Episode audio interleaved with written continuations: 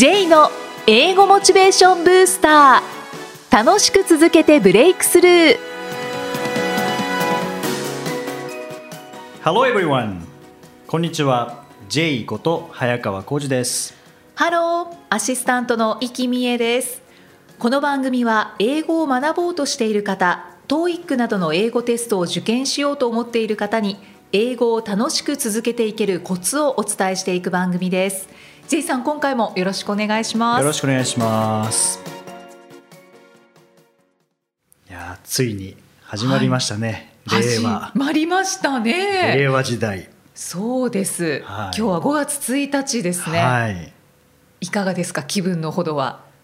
気分はあんまり変わらないですけどね。ちょっとは変わってますちょっとまあでも実は5月2日3日にセミナーをやるので、はい、なのであんそっちの方にこう意識がいってるので まあ令和元年だっていう意識はないですけどね。ああ本当ですか、はい、それ令令和ですか？令和。それ気になるところですね。いきさん昭和は昭和？昭和昭和は昭和です。昭和は昭和。じゃあ令和は令和でいいんじゃないですか？和が一緒ですもんね。まあそうですね。はい。令和令和うん。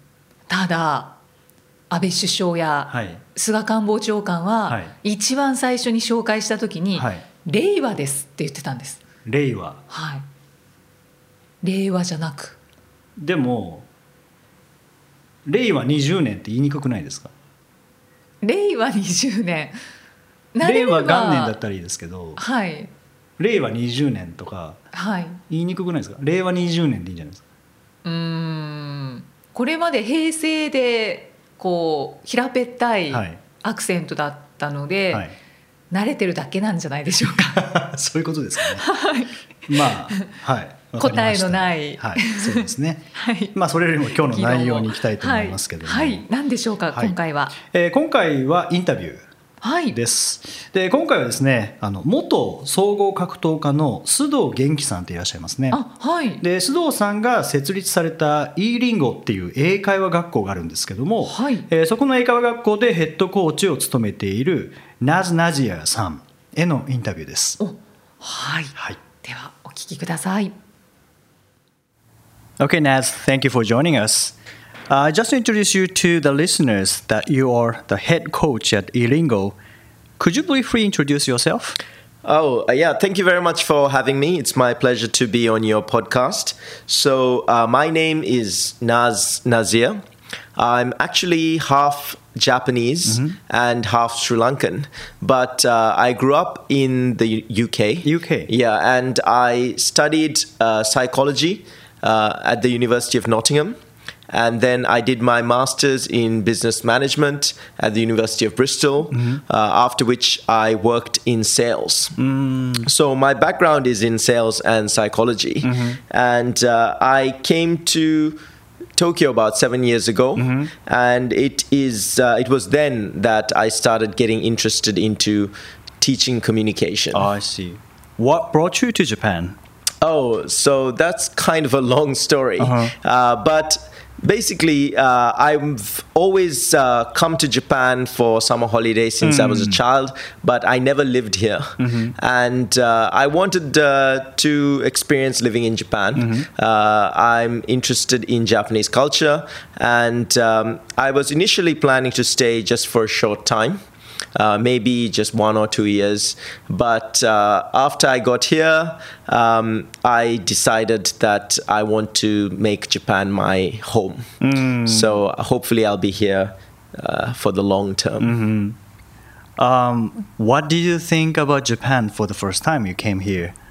Uh, I've been familiar with Japan since uh, since I was a child. Mm. I've been coming to Japan every summer, mm. and my Japanese grandparents uh, lived in Tochigi, mm-hmm. and my father actually uh, runs a business in Japan as well. Oh, really? So I'm quite familiar with Japan already, mm. but I never had the chance to actually live here properly. Mm. So that's uh, one of the reasons I decided to come here. Oh, I see.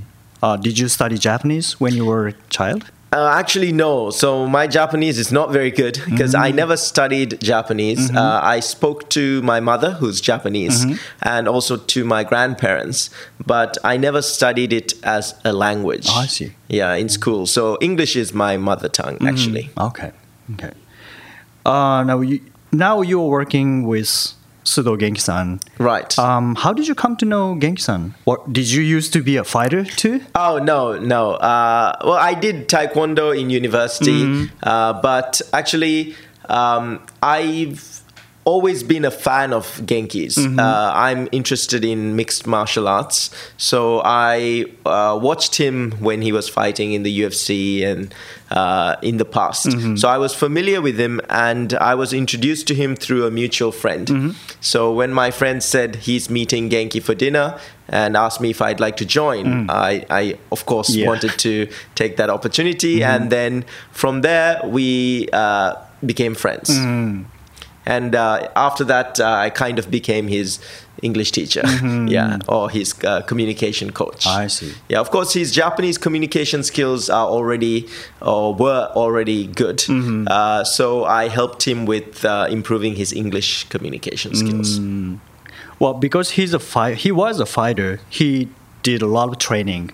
Right. Does it mean he improved English quickly? Is it any connections between that? I think there is because it's to do with mentality mm. and discipline. And I think he is very strong willed. Mm-hmm. And once he decides that he wants to do something, uh, he will definitely achieve it. So that mentality is definitely uh, an advantage mm-hmm. and has helped him improve tremendously in uh, quite a short time, mm-hmm. actually. I see. Okay. Now, I remember the first day we met. Uh, it was a one day seminar that Genki-san and you led. And what what, uh, what I was impressed most was that you focused on communication, of course in English, but focused more on communication. But you took one or even two steps further than general conversational lessons from other schools. Uh, what is the e-lingo style, and why is it effective? Okay, yeah, that's a great question. Um, so when I came to Japan, uh, I realized that firstly, I realized that a lot of Japanese people had difficulty with uh, speaking English, mm. and uh, uh I was a little surprised at first because I heard that Japanese people study English from junior high school. Mm-hmm. But when I looked more and more into it, and as I got more experience working with Japanese people, I, I started to realize that uh, Japanese people were familiar with kind of reading and writing, but mm. not so familiar with speaking. They didn't have the opportunities. Uh, but even the ones that could speak, they focused mostly just on speaking mm-hmm. and language mm. and did not really focus on communication. So at eLingo, I really want to emphasize communication skills. So, regardless of your level, whether you're a beginner, an intermediate, or advanced English speaker, even if you're a native English speaker, mm. and I have some friends who are, uh, communication skill is a different thing. Yeah. Yeah, so language is a tool, mm-hmm. and communication skills are how to use that tool. Mm-hmm. So it's not enough to just study language. Yeah, And especially with English. English mm-hmm. is a tricky language. Mm. So Japan, Japanese is quite I would it's not an easy language, but Japanese is very high context. Right. So um, only in Japan people speak Japanese.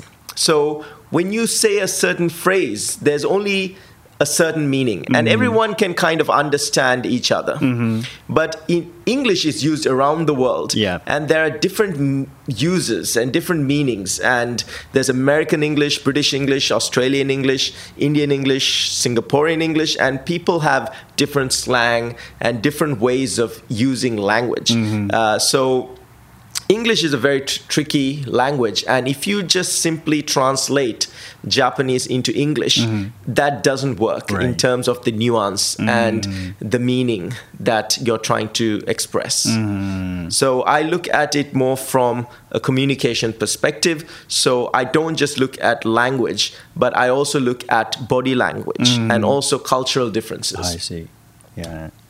Um, have you heard of the uh, expression in Japanese? 1を聞いて10を知る Right, yes, yeah. I have heard of it. If we say one, then the listeners can understand 10. Right. That's Japanese style. Exactly. But in English, if you say one, then the listener understand as one. Right. And if you're talking, uh, if a British person is mm-hmm. talking to an American person, one may not even be one because ah. uh, I have British friends uh, who communicate with uh, my American friends, and sometimes they don't even understand each other. Mm. So it's really important to uh, have a good understanding of different types of English uh, and really focus on. Uh, what type of English you want to study based on your goals. Mm. So I often say, I had a good friend of mine in England who went to Japan at a young age mm-hmm. uh, on holiday and fell in love with uh, that uh, Japan. Mm-hmm. And he especially liked Japanese music. So he used to listen to Japanese music and then he started, started studying Japanese language. And when he moved to Japan, he could speak Japanese, mm-hmm. but he didn't know anything about Japanese culture. Oh, yeah. And he had a lot of difficulty making friends or even understanding people because he was simply translating English into Japanese. Mm. And his grammar was good, his vocabulary was good, mm. but the lack of cultural understanding meant he was making a lot of mistakes and uh, he didn't have a good experience mm. at 1st mm-hmm. A lot of Japanese people, well, including me, uh, do the same thing. And what what is important? What do we need to do to understand the English culture so, while, while living in Japan? So I think. Uh, basically English culture it's too too too vague mm. i would mm. say uh, i have experience living in england but i grew up watching a lot of american tv mm-hmm. and i have a lot of american friends so i'm quite familiar with american culture i've also been to the us so mm. i'm quite familiar with american culture i've watched a lot of uh, australian tv mm-hmm. as well so i think um, tv shows can be a good insight into different cultures mm-hmm. So if you're living in Japan and you don't have the opportunity to travel so much uh, or study abroad, uh, watching a TV show from a specific country mm-hmm. can help. I see. So I think it's really important to create your goal. Mm. So if you want to do business with American people, then it's important to look at American English. Mm-hmm. But if you truly want to be an international global person, you need to understand at least basically all cultures, including Western uh, countries like the US, uh, but then also like Russia and mm. Eastern Europe mm-hmm. uh, and Australia and New Zealand. So, as much as possible, better. Even Southeast Asian countries mm. where uh, a lot of business is done in English, mm-hmm. but the culture is quite different from yeah. the West. Yeah, we can learn it from books. Right. Yeah, there are books, but uh, I think experience is mm-hmm. really important mm-hmm. because there's a lot of uh, subtle nuances yeah. in uh, phrases and even body language and gestures. Mm-hmm. Yeah. Mm-hmm. So I don't know if you're familiar, but uh, Indian people, you shake their head side to side. It means yes oh. instead of no. So Indian people often do a gesture of shaking their head side to side, mm-hmm. which Western people might interpret as no, right. but it actually means yes, yes. in India. So oh. yeah, these body language differences are also important mm. to recognize mm. and be familiar with. I think. Mm. Wow, that's that's really interesting, and it probably it's hard to to actually understand what it means if you don't know it.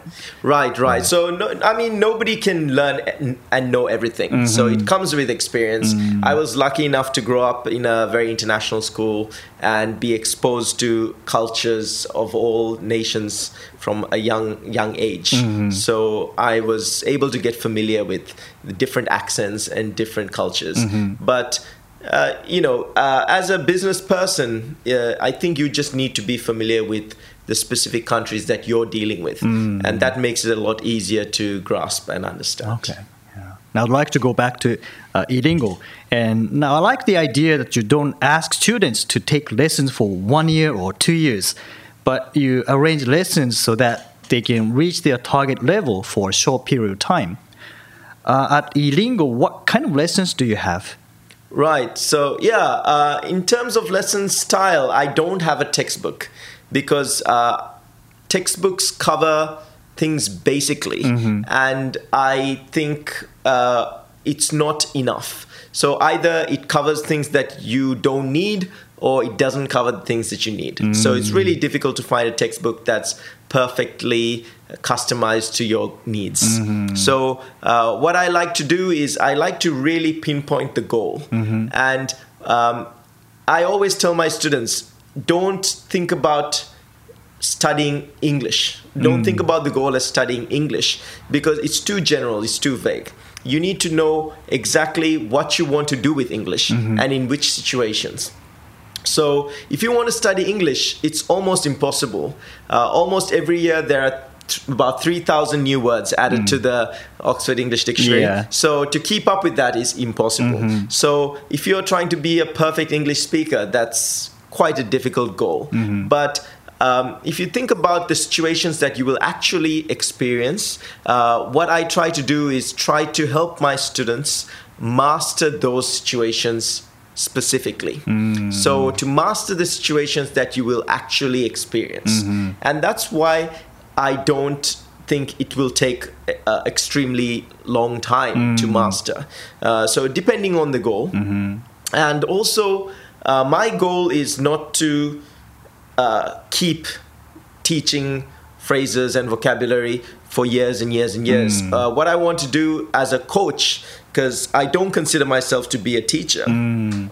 I want to be a coach. And as a coach, I want to help integrate English studying into your lifestyle. Mm-hmm. So I want to create habits. And basically, it takes about two months or so to create a habit. So that is my goal to mm-hmm. help you create the habit uh, and give you the support and phrases and vocabulary that you need so that you can start using this in your business or whether you're doing a job interview or going on a business trip or presentation. Mm. Uh, I just want to focus on specific goals oh, that are achievable, mm. not study English as a general goal, mm. which is almost too big. so every lesson is different from person to person. Right, yeah. So yeah. depending on the goal of my student, mm. the lessons will be completely different. Mm. And I also uh, do a lot of studying by myself. Mm-hmm. So I try to read one book a week uh, on psychology or communication or business, mm. and often with students who have very specific goals. Yeah. So I have students who are, for example, doctors, mm-hmm. and in specific areas. Mm. Uh, so of course, I'm I've studied psychology. I have a basic understanding of the brain, but I'm not. For example, I have a student who's a urologist, mm. and I have very little knowledge about urology. So personally, I also look into it mm-hmm. so that I can help my student who goes to these medical conferences discuss this in English. I study urology mm. before the lesson yeah. to help them understand certain reports oh, and things like that. Mm. So uh, for me, it's actually quite interesting as well because I get to learn a lot of things from my students mm. as much mm. as I get to teach them. Mm. Well, thank thank you very much for a great time. Well, next time I'd like to ask you more about studying English and our new program. All right. Well, thank, you, thank very, you very much. much. Uh, yeah, it was my pleasure. 英語で名言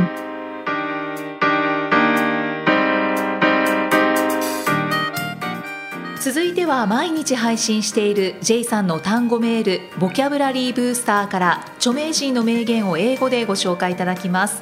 J さん今回の名言は何でしょうか？はい今回はウィリアム・フェザー、まあ、ウィリアム・フェザーというアメリカ人の著者の言葉です、はい、はい、The way to get ahead is to start now. The way to get ahead is to start now ああ最初は分からなかったですけど、スタートナウってそうですね。もうそこが一番重要です。スタートナウ今始める。ですね、はい、え前へ進む方法は今始めることだ。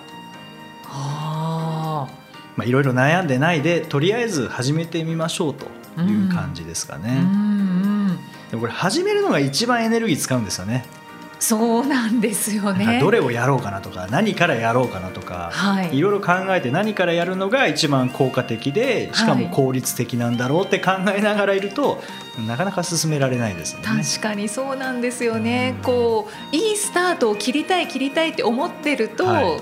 結局進まない。そうなんですよね、はい、そうなんですよね。でまあ4月から何かをこう始めて1か月経ちましたので、はい、続いている方もいらっしゃればあそういえば最近できてないなっていう方もいらっしゃると思いますので、うん、まあ、時代も変わりましたからね、はい、ここでまた改めてモチベーションブーストしていただいてそしてスタートしてまた継続するという感じで取り組んでいただくといいかもしれないですね。そうですね。本当にいいきっかけになりますよね。この5月1日というそうですね。本当本当にスタートですもんね。本当にそうですね。はい。そういう意味では今年はモチベーションブースターがいっぱいある感じですよね。お正月にあって、はい、そして4月にもあって、5月にもあって、うん、またどこかにあるかもしれないですよね。うん。そうですね、うん、もしかしたらそれはお盆かもしれないですし、はい、その後にも、えー、ハロウィンかもしれないですしまたクリスマスかもしれないですけどね。いろいろあるので、はい、そういったものを、まあ、モチベーションブースターとして活用していただいてでモチベーションの働きっていうのがもうあってモチベーションの働きって何かというと、はい、始めるってことなんですね。始める、うん、モチベーションが高まったら始められるので、うん、まあ、そういう意味ではこの時期っていうのは改めてモチベーションを高めて始めるっていう意味ではすごくいい時期ですよね。そうですね。始めれば前に進みますからね。はい、とにかく何かやってみる。何か始めてみる。そうするとあこれだとちょっとやりづらいなとか、はい、あこれでいけるなとかもうちょっとこうしてみようかなっていう工夫ができるようになりますからね。でも結構こう始める前に工夫しようとしまってる方って多いのではい、とりあえず始めてみてなんかこう感覚をつかんでみて、うん、その後でどう工夫するかですよね。はいじゃあ見切り発車でいいとそうです、ね、いうことでしょうか？そうですね。見切り発車でとりあえず3日間やってみてそれで振り返ってどうだったか、うん、で変える必要があるのであれば変えていただいて変える必要ないのであれば次の3日間やって、はい、でまた次の3日間やってっていうので7回繰り返せば3721で21日で3週間。これで習慣になるので、うん、だから5月のまあ、真ん中ぐらいまでですね。真ん中過ぎぐらいまでには習慣になるかなと思いますけどね。はい、はいやってみましょう。はい。J's Topics さあこのコーナーでは J さんにまつわるあれこれをお話しいただきます。J さん今回のトピックスは何でしょうか？今回は疲労回復。疲労回復。はいあの4月は結構新入社員研修とかが多くてですね、はい、でも本当にずっと新幹線に乗ってたようなそんな感じなんですけどもやっぱり移動時間が長かったりこうずっと座ってたりするとやっぱ疲れって溜まってきますよね。そうですね、うん、座り続けるって結構疲れるんですよね。辛いですよね。はい、あれは座ってるのは本当良くないなと思うんですけども、どうやったら疲労って回復するかなっていうので、あのとりあえずは睡眠ってありますよね、はい、でも睡眠だけでは取れない疲労っていうのもあるんですよね。ああうんなんかわかる気はします、でなんかないかなって思った時にツイッターを見ていたら、はい、ストレッチの動画が流れてきたんです、ね、これだと、はい、ストレッチだと、はい、いうことでもうベランダに出て。ベランダですベランダに出て。ストレッチをしたんですけど、はい、あれいいですねストレッチ。ストレッチはいいですよね。ね。さんもストレッチされてますよね。私ははいもうほぼ毎日やってます。毎日されてるんですか？そうなんです、えー、どうですか、はい、毎日？いややっぱりその睡眠では取れない疲れっていうのがないなくなりますね。やっぱそうなんですね。はい。ストレッチをしてない日とした日だとやっぱり全然違いますね、へえそれはストレッチはどの時間帯にやるのが一番いいんですかね？やっぱお風呂出て体が温まっている時にやるのが一番こう筋肉が伸びて。だと思いますけど、はい、そうですね。私はほぼあの夜のそのお風呂に入って、うん、で上がった後に、うん、えー、体もこう温まってるし、はい、柔らかくなってるので、うん、それを使ってストレッチしてますね。やっぱそれが一番いいんですかね。うん朝でもいいみたいですけどねそんなに関係ないとは言われてますけどいつでもいいんですね。はい、あじゃあ時間がある時にそうですね。まあでもなんか感覚的に夜の方がいいような気しますよね。ですね。温まって筋肉伸ばしてそのまま睡眠っていうのが、はい、なんか最高の方程式な気がしますよね。本当にそうですね、はい、で僕はそのツイッターで見てたストレッチの動画っていうのが、はい、まあ、もちろん動画でどこ伸ばせばどういうふうにやればいいかっていうのとそれからどの筋肉に効くかっていうのもイラストで書いてあるんですね。えー、分かりやすいんですか？分かりやすいですしかもどういう人がこれをやるといいかっていう例えばオフィスでずっとパソコンの作業をしていて、えー、なかなか疲れが取れない人とかあとはこの肩甲骨の間の筋肉が硬くてなかなかこう凝りが取れない人とか、はなんかそういうのが書いてあるんですね。で体が硬い人はこのストレッチからやるといいとかすごく書いてあるのでうわこれはいいなと思ってですね、そのツイッターのその方にちょっとコンタクト取って。あそうなんですか、はい、もう本当にさっきです。で今日ポッドキャスト 僕はポッドキャストやってます、はい、であのご紹介してもいいですかっていうコンタクトを取って。そうなんです、ね。はい、お願いしますっていうことだったので、はい、あのなあさんっていう方で、はい、ひらがなのなにちっちゃいあ。日本人です日本人ですね。はい。あの本名が中田さんっていう方で、まあ、ツイッターの名前はなあさんという方で、神戸の方ですね。神戸の男性。ですね、ストレッチトレーナーという方なんですけども、はい、ぜひツイッターやられてる方もやられてない方もぜひ検索していただくとですね、うん、あこうやって伸ばせばいいんだっていうのが分かるので、はい。はい、本当おすすめですね。おお、私もツイッターやってるので見てみます。はい、ぜひフォローしていただいて、はい、でもどの筋肉が伸びるのかっていうのも本当に分かりやすいので。へえ、はい、動画は本当にそのストレッチ系ではとっても分かりやすいですよね。いやそうですね。言葉だけじゃ分かんないですもんね。そうどうやってやればいいのか。なかなか。はい、おお、じゃあストレッチにはまりそうですか？いやほんはまりそうですね、はい、だ時間を取ってちゃんとやらなきゃなっていうのはちゃんととりあえずベランダに出るっていうことですね。そうですね、はい、先ほどの名言のように、はい、とりあえずそうです。やってみる。やってみる、うん、今始めるそうですね。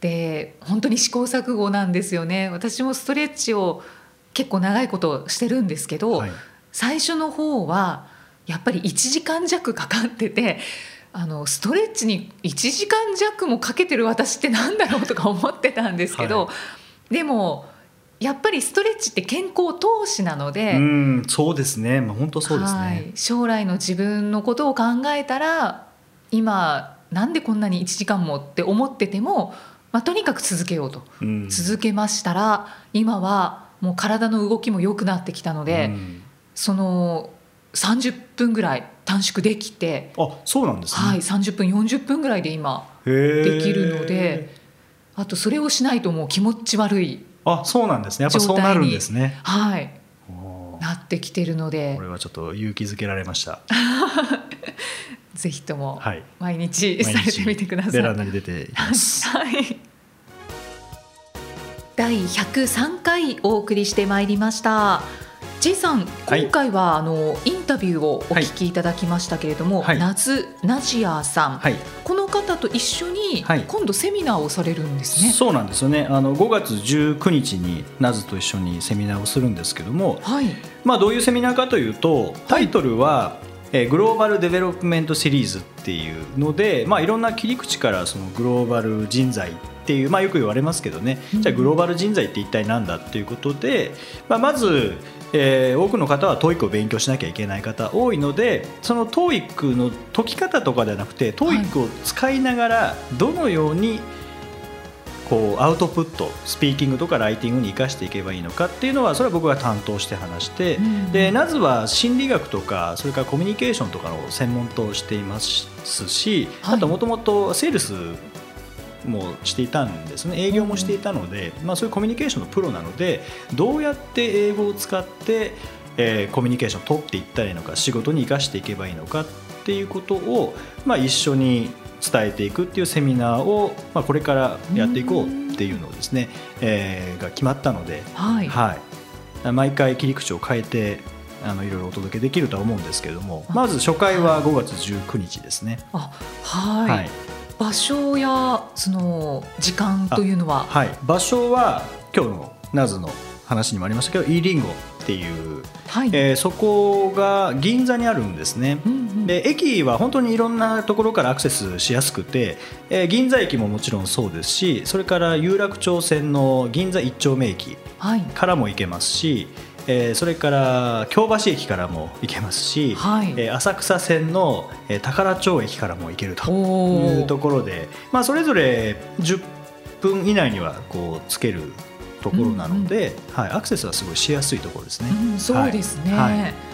お5月19日に19日、はい、セミナー第1回が行われるということなので、ねはい、第1回ってやっぱりなかなか出会えない回ではあるので、はい、はい、ぜひお聞きの方、はい、行ってみたいという方はあのお問い合わせをしてみてください。そうですね。あの、はい、ブログにも書いてありますし、ツイッターにも書いてありますので、はい、まあ5月19日は日曜日なんですけどね、えー、日曜日のまあ貴重な時間ではあるんですけども、えー、ぜひ英語さらに使っていきたい。普通の英会話学校では満足できないという方はぜひお越しいただけるといいかなと思います。そうですね、はい、J さんのツイッターとかブログの方にお問い合わせして、はい、えーと、告知が載ってますので、はい、そちらを見ていただければ内容分かるようになってます。わかりました、その事前お申し込みとかは？そうですねそこからはい、あります。じゃあ見てみてくださいということで、はい、よろしくお願いしますそれからですね今回は第103回お送りしてきたんですけれども、はい、第100回、ね、記念すべき回が、はい、あの先日3回前にありましたが、はい、その配信に対しての、えー、メッセージをい。ただいております。はい、はい、えー、100回おめでとうございます。講師ですが授業に向かう途中で聞いて自分の気分をブーストしています。というサーモンガールさんからいただきました、はい、サーモンガールさんありがとうございますありがとうございます嬉しいですねそうですねやっぱ講師の方にも聞いていただいているっていうのは嬉しいですねそうですね、はい、授業に向かう途中でっていうのがもうなんか リアルですねそうですね そうブーストに使えていればすごく嬉しいですね。そうですね。はい、もうこの番組の目的ですもんね。はい、そうですね。はい。引き続きまたお聞きください。ありがとうございました。さあこの番組ではご質問ご感想を随時お待ちしています。メッセージは J さんのアメブロ英語モチベーションブースターの中のポッドキャスト下にお問い合わせフォームがありますのでお気軽にお送りください。また J さんはツイッターをあのたくさんされていますのでツイッターの方にご感想やご質問送っていただいても大丈夫です。それでは J さん。OK thank you for listening. See you next week. バイバこの番組は提供株式会社ラーニングコネクションズプロデュースキクタスナレーション生きみえでお送りしました。